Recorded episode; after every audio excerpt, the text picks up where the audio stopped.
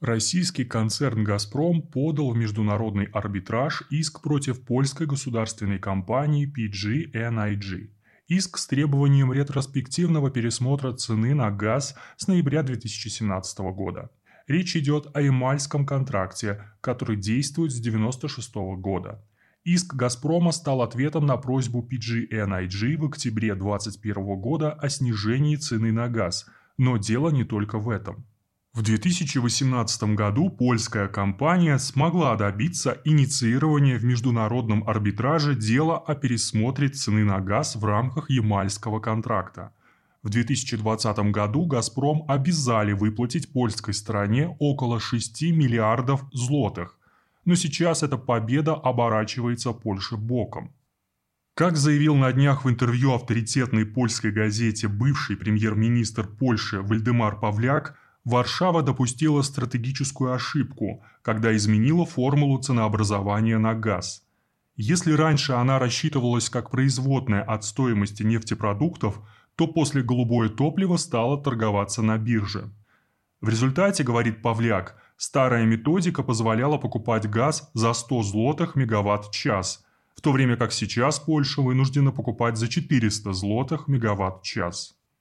Переход исключительно на формулу, основанную на биржевых ценах, подвергает нас ценовым шокам, подобным тем, которые мы переживаем в настоящее время, констатировал экс-премьер. Это авантюра, которая может дорого нам обойтись. Это отсутствие профессионализма со стороны властей. Так и есть. Хотя Варшаве удалось в 2020 году получить от «Газпрома» дополнительные 6 миллиардов злотых из-за роста цен на газ на европейских биржах, она понесет убытки в размере 16 миллиардов злотых. То есть отрицательный баланс составит 10 миллиардов злотых. Помимо того, Павляк подверг критике такой проект польских властей, как строительство норвежско-датско-польского газопровода «Baltic Pipe», «На мой взгляд, дополнительный газопровод в Польшу не нужен», – сказал он. В 2010 году мы подписали приложение к соглашению с Россией, которое позволило осуществлять виртуальный реверс на Ямальском трубопроводе. Впоследствии заработал и физический реверс. У нас есть возможность импортировать газ с западного направления. Baltic Pipe станет очень дорогим памятником польскому правительству. И больше ничего. Проправительственные эксперты и журналисты придали этому выступлению политическую окраску.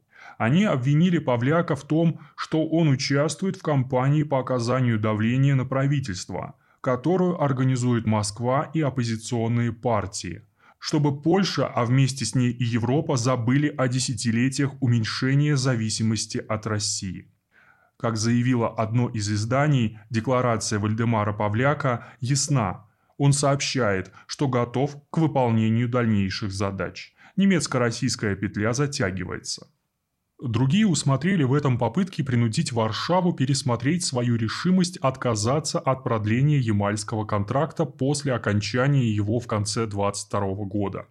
Использование этого вопроса в очередной польско-польской войне может парализовать принятие PGNIG решений по данной проблеме в решающем 22 году, заявляет эксперт Войцах Якубик.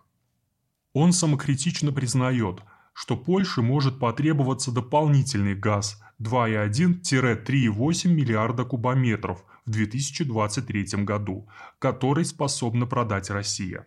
Однако, по его словам, это не потребует заключения нового контракта с использованием долгосрочной формулы ценообразования с Москвой.